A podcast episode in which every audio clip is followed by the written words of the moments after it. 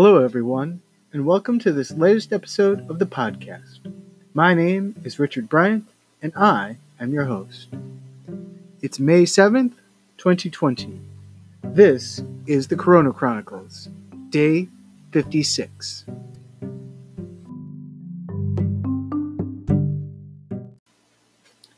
Hello everyone. Before we get started with today's news and notes, I wanted to let you know it's true. Yesterday, I took a day off. I needed a moment to recharge and collect myself, so I could come back today and bring you the news and notes better than ever. So without further ado, here we go. From Variety dot com, exhibitors facing challenges as some German states reopen cinemas. This was posted by Ed Meza. Cinemas in a number of German states are set to reopen in May after being shuttered since mid-March due to the ongoing coronavirus pandemic, but the decision has led to complications for theater owners. North Rhine-Westphalia, Germany's most populous state with seventeen point five million inhabitants, was first to announce that it would allow theaters to reopen on May thirtieth. Saxony and Schleswig-Holstein followed suit with planned reopenings on May eighteenth. Germany began reopening some non-essential shops on April twentieth, and following a conference on Wednesday with Chancellor Angela Merkel, state leaders agreed to independently ease restrictions further throughout May. The country's federal system, like in the U S, gives state governments a great deal of power, coupled with the fact that the intensity of the pandemic has varied from state to state. Regional efforts to ease lockdowns differ in terms of timelines. Christian Brouwer, chair of the A G Kino Independent Cinema Association and managing director of Berlin's York Kino Group, welcomes the fact that state leaders are now dealing with the exhibition sector, but he notes that the situation is not easy. It's a complex market. It's not like you can just call a supermarket and get a pallet delivered the next day. A dearth of films, lack of detailed safety guidelines from the individual states, and so far no real coordination between theater owners and film distributors across the country have all made the prospect of reopening cinemas a complicated matter.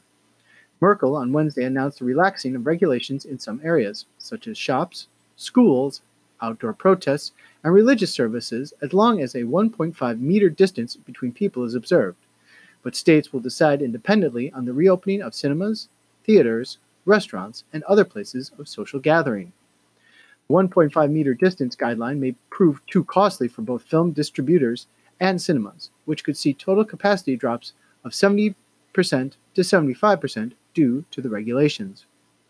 We need a coordinated plan that includes a timeline and conditions, Brouwer stressed. You can't have five states in Germany where cinemas are open and eleven where they are not open.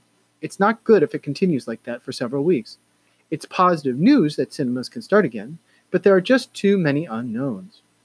Brouwer added that open-air cinemas could begin operation soon, with the entire exhibit market ideally following in mid-June. That would provide enough time for cinemas and film distributors to prepare. All of Germany's sixteen states would have to be in agreement, however. Situations in the U S and other European countries will also play a deciding factor, Brouwer stressed. German cinemas will not be showing Christopher Nolan's Tenet, scheduled for release in Germany on July sixteenth, or Disney's Mulan, due out on July twenty-third, before their releases stateside, he noted. While the COVID nineteen pandemic has battered the German economy, the country has managed the crisis better than many other countries, and government leaders have been eager yet cautious about easing the lockdown. We have achieved the goal of slowing the spread of the virus, because our citizens have behaved responsibly and saved the lives of others, Merkel said Wednesday. To date, there have been a total of one hundred sixty-six thousand ninety-one confirmed cases and seven thousand one hundred nineteen deaths in Germany. Continuing in cinema news, Norway cinemas can reopen, but for many, it's too soon. This was posted by Elsa Kislasi. Movie theaters in Norway will be allowed to reopen on Friday after a near two-month shutdown, but drastic sanitary measures and the dearth of new films mean many cinemas are staying closed. Approved last week, the government's decision to jumpstart theaters caught exhibitors by surprise, and many haven't had enough time to get prepared, meaning it will be a soft launch, according to Ivar Hovsted, who previously ran the S F Kino and Odeon cinema chains in Norway and has been advising exhibitors Body, Film, and Kino.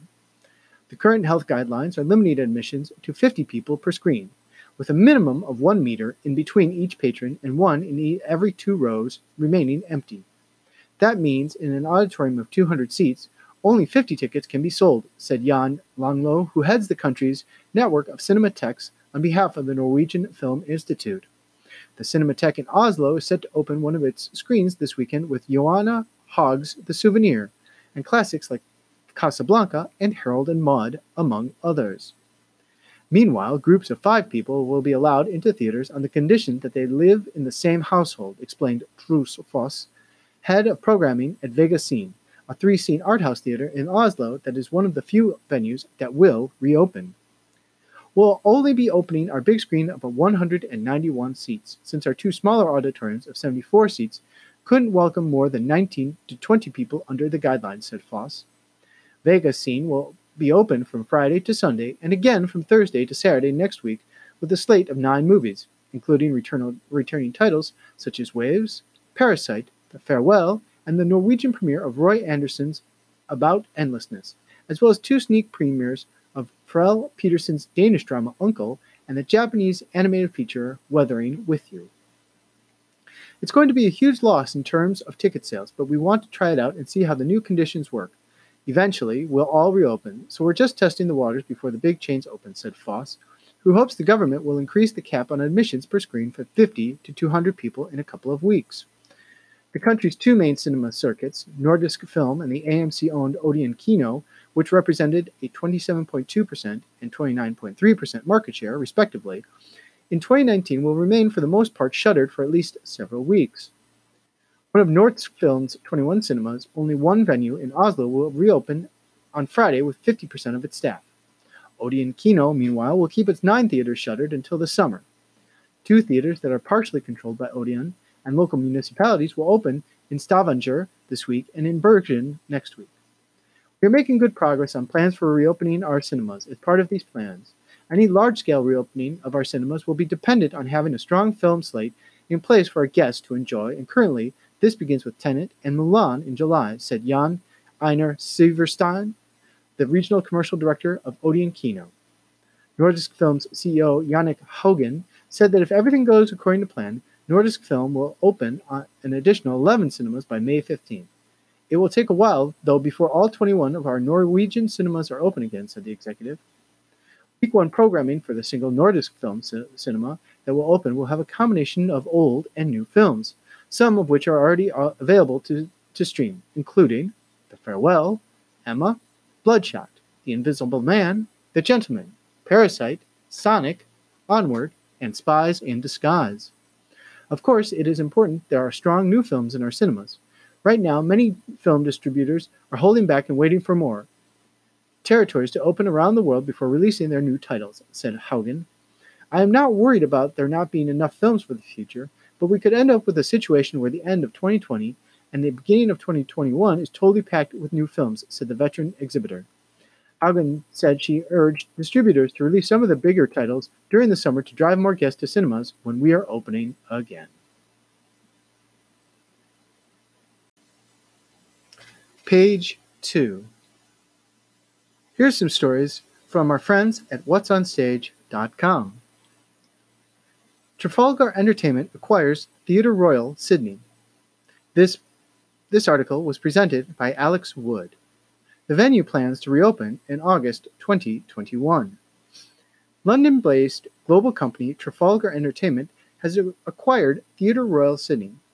The Australia-based venue, which is scheduled to open in August twenty twenty-one, will not only stage live works, but also stream productions from other markets, presented by Trafalgar Entertainment's subsidiary, Trafalgar Releasing. Trafalgar Entertainment's Howard Panter and Rosemary Squires said, "In these difficult times, this is a very good news for Sydney, New South Wales, and for the future of live entertainment. We would like to pay tribute to the farsightedness and confidence of the N S W government. We believe that T E has something special to offer and look forward to working alongside our new partners in this enterprise." Like so many, our industry is enduring highly challenging circumstances as a result of the COVID nineteen pandemic. However, looking to the future, we believe that live entertainment and the creative industries will have a crucial part to play in recovery and renewal. The company has regularly co-produced shows in Australia, including Warhorse. For those of you who are into video games and the life simulation game Animal Crossing, this is this story is for you. The Yard Theater announces Animal Crossing performance as part of Free Digital Festival. This event will take place later this month.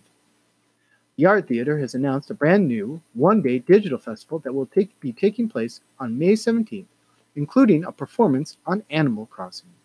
The venue will present a variety of work from twelve p m onwards.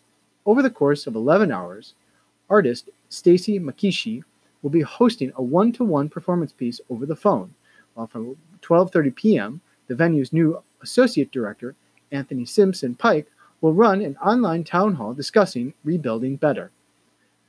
Zoe's Ghana Kitchen and Jemima May- Mayala will present a Sunday lunch cook-along from two thirty p m to three thirty p m, examining food and the community in and around the yard.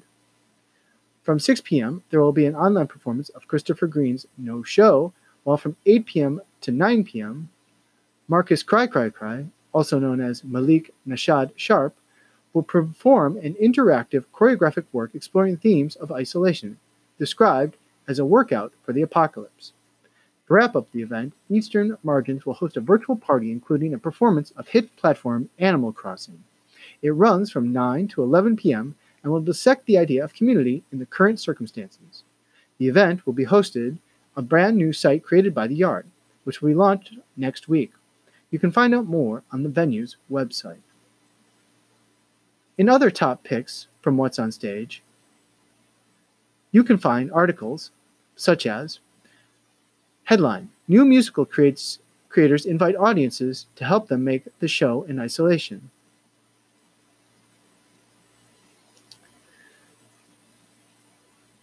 Rebecca Atkinson-Lord and Rebecca Applin will present their new musical Cautionary Tale in a whole new way this summer. Development on the show was interrupted by the lockdowns, meaning workshop performances were forced to be canceled. Atkinson-Lord and Applin have now created a new workaround to control the show's growth. To learn more about this, please visit whats on stage dot com. Other headlines? Styles and Drew, six composers and more to create many online works performed by West End stars. The Lyric Hammersmith Theater to stream A Doll's House this month. The National Theatre's Rufus Norris says, without support, we're under by the end of the year. And finally, the National Theatre to stream new show including Tom Hiddleston in Coriolanus and Barbershop Chronicles. So be sure to check out What's on Stage at whats on stage dot com. Page three. These stories come from our friends at playbill dot com. New York City's Shelter Studios closes its door after thirty years. This was presented by Olivia Clement. The theater district fixture, featuring rehearsal studios and performance spaces, has shuttered. After thirty years in business, New York City's Shelter Studios has closed its doors for good. The theater district mainstay, which has long provided rehearsal studios and performance spaces to the community, is unable to financially recover during the extended closure caused by the coronavirus pandemic. The path to recovery is simply too steep for a small company, reads a statement the company's founder and owner Ron Shelter and managing artistic director Robin A. Patterson shared on the Shelter Studios Instagram. Comprising thirty-five studios and located at the corner of Broadway and West fifty-fourth Street, Shelter Studios has supported countless theater, dance, and music projects from audition to rehearsal to performance. Started in nineteen ninety and open seven days a week, the building has been a creative and community hub for artists across various disciplines, providing affordable space in the heart of the theater district. You can read the following statement from the company's leadership on their Instagram page.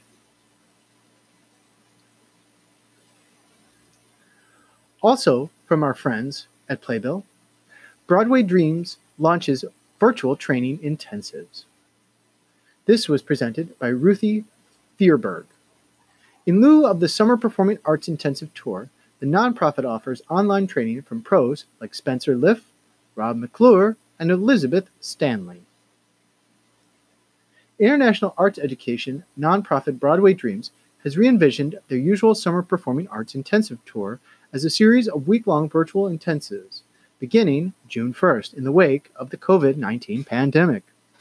As is their expertise, Broadway Dreams will offer integrated training in voice, dance, and acting using online classrooms and streaming technology, and welcome a roster of instructors that includes Alex Acebo, Nick Adams, Kelly Barrett, Natasia Diaz, Matt Gardner, Jason Gauthier, Tyler Haynes, Christopher Hank, Luke Hodkins, Victor Jackson, Morgan James, Josh Lehman, Spencer Liff, Michelle Lynch, Rob McClure, Paul McGill, Nicole Parker, Samantha Polino, Ryan Redmond, Noah Ricketts, Mimi Scardula, Matthew Scott, and Elizabeth Stanley. Broadway Dreams will offer three one-week intensives, starting June first through the fifth, followed by July sixth through the tenth, and ending with August third through the seventh. Typically, each week-long features masterclasses in a designated track, be it acting, dance, or vocals, in addition to audition workshops and rehearsals for a fully produced show presented at the end of the week. One director helps the production with core faculty directing individual segments, with the digital program students will offer a final relevant and authentic presentation utilizing our storytelling art form in a new way. The June program, called Broadway's Best, focuses on all aspects of musical theater. Spencer Liff directs with faculty including Ryan Redmond, Noah Ricketts, and celebrity choreographer Victor Jackson. Broadway's Best will also feature additional one-time masterclasses and special guests. In July, Broadway Dreams goes live from Los Angeles to address the intersection of stage and screen. The August session, Booking It, will focus on the audition process. Broadway performers and casting directors will lead. We are thrilled to be offering dreamers the opportunity to keep up their training, stay engaged, and continue on their journey to success in a dynamic, flexible, and safe environment. Broadway Dreams founder and president Annette Tanner said in a statement, "To date, the organization has served over twelve thousand students around the world, and as the organization prioritizes training for youth of all socioeconomic backgrounds, awarded over one million dollars in financial needs-based scholarships. Alumni of the program have gone on to star in Broadway and national touring productions of The Book of Mormon, SpongeBob SquarePants, Hamilton, and more." Please visit playbell dot com to learn more and find out how to register. Page four. Here is your U S I T T report. Costume designer Renee Garcia is the feature today in their series of posts from designers whose productions were canceled or postponed due to the global COVID nineteen pandemic. Renee was the costume designer for Oklahoma State University's Department of Theater's production of Bye Bye Birdie, where she is also an assistant professor. Here's what Renee said about her designs. "The concept for the costumes of Bye Bye Birdie is the contrast between the two worlds in the musical, the stark black and white world of New York City and the bright and colorful world of Sweet Apple, Ohio. The ensemble and townspeople of Sweet Apple were designed to be dressed in bright colors. The character Rosie, as an outsider, transitions from the New York City world and gradually starts to blend into the Sweet Apple world as her costumes become more colorful. Because Conrad Birdie remains an aloof outsider, his costumes remain in the New York City world." Please check out U S I T T's Facebook page to view her work. In yesterday's episode of Alliance Theater's Ask an Artist series, technical director Ruth Richardson and scenic charge artist and set designer Kat Conley went over the process of building the set for the company's production of Naked Mole Rat Gets Dressed, The Rock Experience, which features some excellent insight and imagery. Please visit the Alliance Theater on YouTube. Continuing on, from U S I T T's New at Noon Design Showcase East. Design Showcase East was founded in two thousand one by Southern Methodist University as a way to present our recent M F A graduates to the New York City market. Shortly after the showcase was founded, Jim Gage of the University of Cincinnati and the College Conservatory of Music, and Kip Marsh of Brooklyn College City University of New York, joined the event and expanded it to include both B F A and M F A students. The event serves as a job fair, portfolio review, and a welcome to New York for the generation of designers. This year, in light of the COVID nineteen pandemic, the Design Showcase East will be held virtually May ninth through the eleventh. You can take a little time out of your day to contact them, set up a phone call or Zoom interview, and discuss their portfolios, A phone call is the least we can do to help celebrate their graduation and entry into the profession. Also, U S I T T member and E T C P certified rigger Ethan Gibson has recently started up a new podcast titled Shackles, Burlap, and Lies, which will focus on the entertainment rigging industry and the people in it. Each episode, Ethan will talk with different individuals about topics ranging from their journey into the business to their thoughts on the current industry. Two episodes have produced and uploaded already and can be listened to now at entertainment rigging services dot com. That's entertainment rigging services dot com. Continuing on, of designers whose work was canceled or postponed, graduate student at the Univers- at U F School of Theater and Dance, Tyler Rankin, is another one in the series of posts. Tyler was the scenic designer for his school's production of Macbeth. Included in the post are images including a digital picture rendering done using SketchUp and Lumion, a picture of the model block constructed by Tyler's two undergrad assistants, Laurel Arnold and Clint Sumilpong, and a picture of where the set was built up to until he and his team halted production. Here's what Tyler said about his design. The concept for this production is seeing the world of Macbeth through a contemporary lens that showcases a political system that's deceptive and flawed on all sides, causing the world to corrode and fall to ruin. The team wanted to showcase the parties of the political system by having the actions carried out known among everyone and working as a silent party to push actions forward. The floor is designed to be a mirror service to showcase when the actors deliver the soliloquies not only to the audience, but themselves, to truly reflect on the actions they are doing. Brett Celiti, a senior at the University of North Carolina School of the Arts, was the winner of the twenty twenty Richard Hay Undergraduate Scene Design Award, part of the U S I T T Y D M T Awards. In this article, you can read about Brett's scenic design journey and view some of her extraordinary work on some of the productions she has been a part of. This article is posted at u n c s a dot e d u. You can also find a link through U S I T T's Facebook page. And finally, U S I T T would like to extend an immense thank you to the to the nurses of all to all the nurses on National Nurses Day, to all the healthcare workers around the world who have continued to work in the midst of this global pandemic. U S I T T appreciates you each and every day.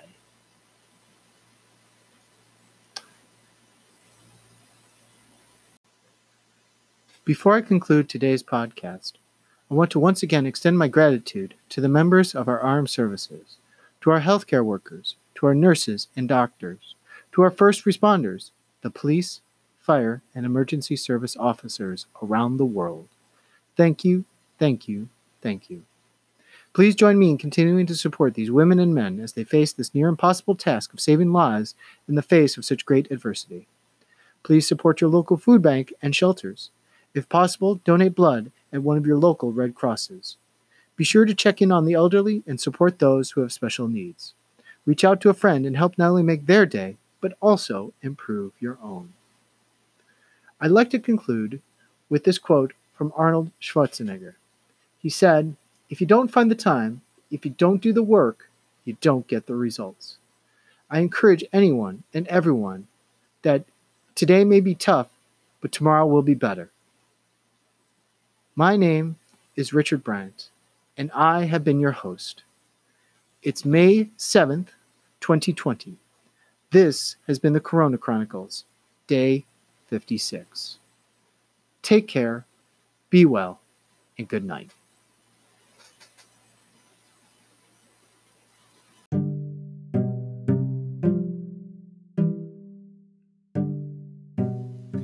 If you have any questions, comments, or suggestions on how to make this podcast better, please send them to archive t t two four at yahoo dot com. Again, that's archive t t two four at yahoo dot com.